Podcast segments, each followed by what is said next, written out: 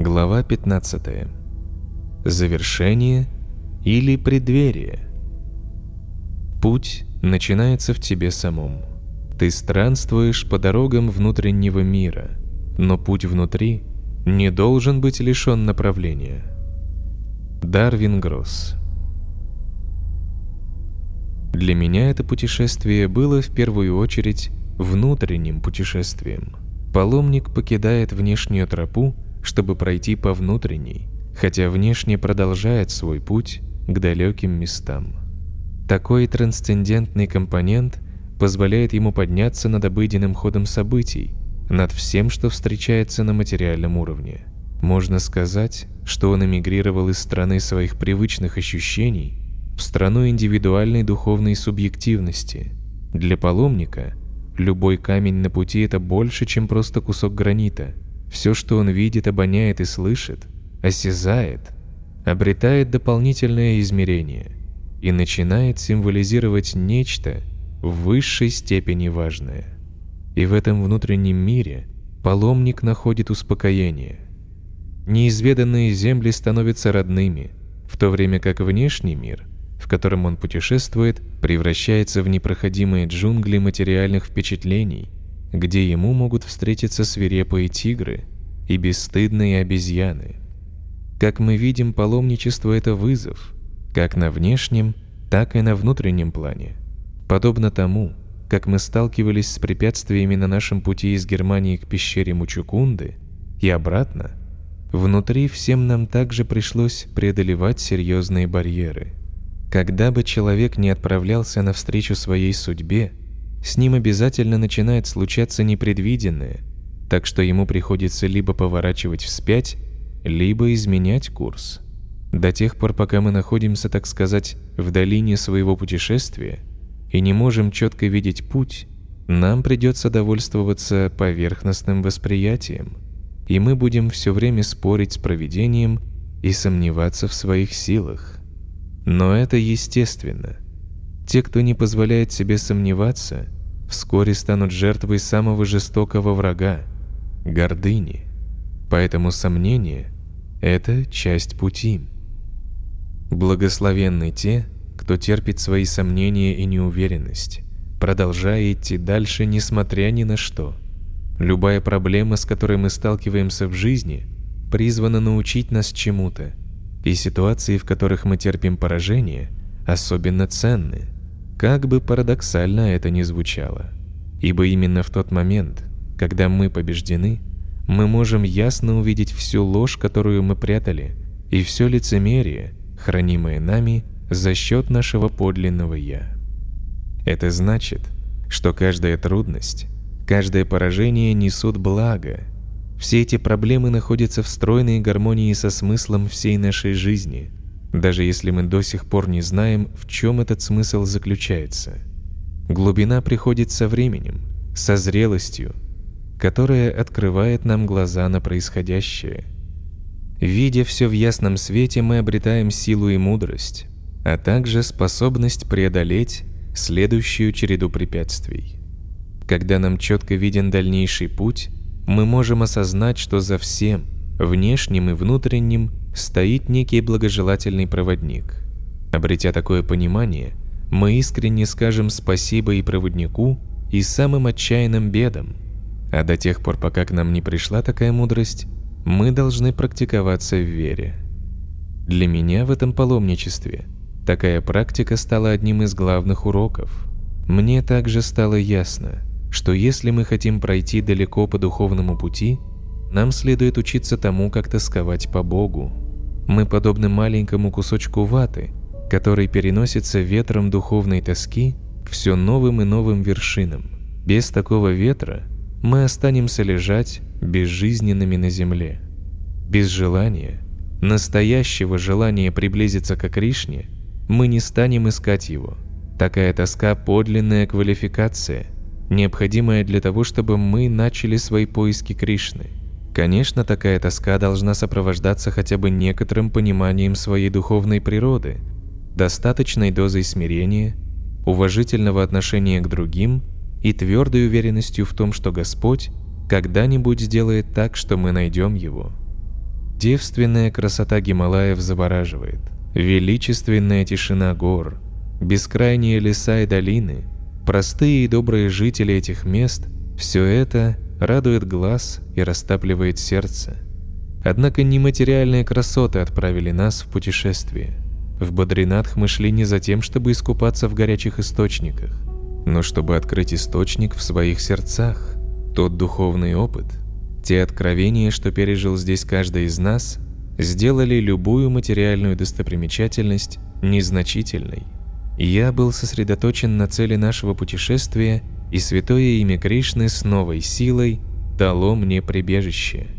Я не забывал, что святое имя связывает меня с Кришной и моим духовным учителем. В те спокойные минуты, когда я был погружен в святое имя, завеса иллюзии немного поднималась, и я осознавал, что Кришна действительно существует. Другие события, преимущественно в Бадре, укрепляли эту уверенность. Так было, когда я рассматривал тот или иной алтарь, когда я заходил в пещеру в Ясадевы или любовался пиком Нараяны. Помимо этих встреч с Кришной, я также был одарен большим пониманием своей зависимости от Него. В этом мне помогали не только десятки опасных ситуаций, но и постоянное ощущение Его благожелательной и защищающей руки, но главным образом множество коротких моментов духовного откровения, в которых я – видел себя частью высшего божественного промысла. На этом пути мне, как ничто другое, помогали слова Шрилы Прабхупады. Именно они даровали мне описанный выше духовный опыт. Вот еще одна цитата из его книг. «На самом деле, каждый зависит только от милости Верховного Господа, но когда человек забывает о своих отношениях с Господом, он попадает в зависимость от условий материальной природы». Истинная независимость означает полную веру в милость Господа и отказ от зависимости от материальных условий. Шримад Бхагаватам 1.18.22 Комментарий. Тема моего паломничества была названа еще до его начала. Непривязанность. Путь великих прощаний. Но так получилось, что вплоть до конца я не совсем понимал, от чего же мне следует отказаться. Только в последний день ответ на этот вопрос начал смутно мерцать в моем сознании, и путеводная звезда этого ответа взошла, чтобы высветить все темные места моего внутреннего конфликта. Однако это был лишь намек. Факел знания стал ярче, но его пламени полностью осветило ответ на мои поиски. Впрочем, так и должно быть. Глубокие истины редко становятся явными в одночасье. Мы должны научиться жить с вопросами, так же, как мы привыкли жить с ответами. Теперь мне придется еще какое-то время жить с моим вопросом и со жгучим желанием получить на него ответ. Но был намек, и я знаю, что придет день, когда огонь разгорится с силой, достаточной для того, чтобы прогнать всю тьму. Я обращаюсь к тем, кто прошел весь этот путь со мной. Пожалуйста, ищите, не жалея сил, свою личную истину, ответ на свой личный вопрос о том, от чего отказываться и кем становиться. И затем примените на практике то, чему научились шаг за шагом. Каждый день я обнаруживаю, что чем больше я действую в соответствии с обретенным знанием, тем больше мудрых указаний я получаю – в этом паломничестве я понял, насколько индивидуально мы должны подходить к духовной практике. У каждого из нас свои, особые отношения с Богом и мирозданием. И то, что окрыляет одного, может стать оковами для другого. Всех нас, кто с тоской взывает к истине, ждет особый, только к нему обращенный ответ. Он может прийти в Гималайской долине – а может и в нашей гостиной. Порой он приходит в малозначительном разговоре с теми, кого мы встречаем каждый день. Достаточно нам стать настоящими искателями, с сердцами устремленными к новым открытиям, как видение наше расширится, слух обострится, и мы, по милости Бога, найдем свое сокровище. Кришна всегда в нашем сердце, готовый прийти на помощь. Все, что от нас требуется – это распознавать его указания, и следовать им. Но будьте готовы распрощаться с привычным и отправиться в неведомые дали. Наверное, на этих строчках пора забыть такие слова, как непривязанность или прощание, и вместо этого сказать «к новым свершениям». Под занавес лучше сосредоточиться на путешествии, а не на расставании. Обратить взор к новым берегам и новым надеждам, а не оборачиваться к тому, что уже пройдено. Новые горизонты дают больше силы, чем прошлое, которое ты хочешь забыть.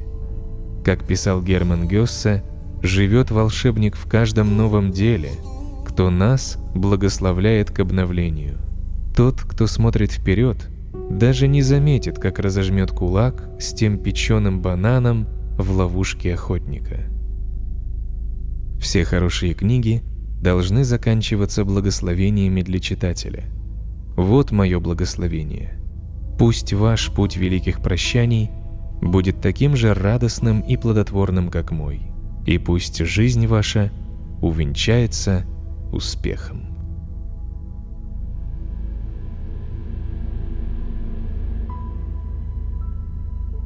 Приложение. История об успешном министре. Слыша истории о великих святых, о тех, кто смог по-настоящему отречься от мира, мы понимаем, насколько незначительны все наши попытки отказаться от каких-либо вещей. Вот одна из таких историй. Начало XVI века. Бенгалия. У местного мусульманского наместника Набоба Хусейна Шаха есть секретарь по имени Дабир Кхас. Однажды посреди ночи слуги Набоба разбудили Дабира – Набоб хотел немедленно его видеть. Дабир уже привык к таким вызовам. Какая-нибудь очередная ерунда. Наверное, царь опять слишком много выпил сегодня, или ему просто хочется с кем-то поговорить. Тем не менее, приказ есть приказ. Когда он под охраной воинов с копьями ехал в своем паланкине ко дворцу, разразилась буря. Факелы гасли один за другим. Дорога превратилась в скользкую грязь. Но вот они поравнялись с маленькой хижиной, в которой жили прачка и ее муж. Муж, разбуженный скрипом паланкина, раскачивающегося на неровной дороге, спрашивает сквозь сон свою супругу. «Кому это не спится в такую ужасную ночь?» Усталым, но все же различимым для Добира голосом, женщина отвечает. «Это либо бешеный пес, либо вор, либо раб материалистов». Подобно молнии ударили эти слова в сердце министра и наполнили его желанием покончить с таким положением. Он не мог больше жить как прежде. В его сердце возникло непреодолимое желание свободы и близости к Богу. Вскоре он ушел с правительственной службы, раздал свои богатства родственникам и святым людям и отправился в священный лес Вриндаван, что расположен в Северной Индии. Там он прославился под именем Рупа Госвами. Он стал одним из главных учеников Чайтани Махапрабху и в своих многочисленных философских и художественных произведениях представил философию бхакти-йоги в точном соответствии с учением Шри Чайтани. Книги Рупа Госвами и по сей день составляют основной источник знания и вдохновения для всех, кто практикует бхакти-йогу. Для нас – прощание со старой жизнью может не даться так же легко, как это удалось Рупе Госвами, несмотря на то, что вещи, за которые мы держимся, пустяки в сравнении с его положением и богатствами. Мы часто хотим что-то поменять, но нам мешает страх, засевший в глубинах нашего сознания.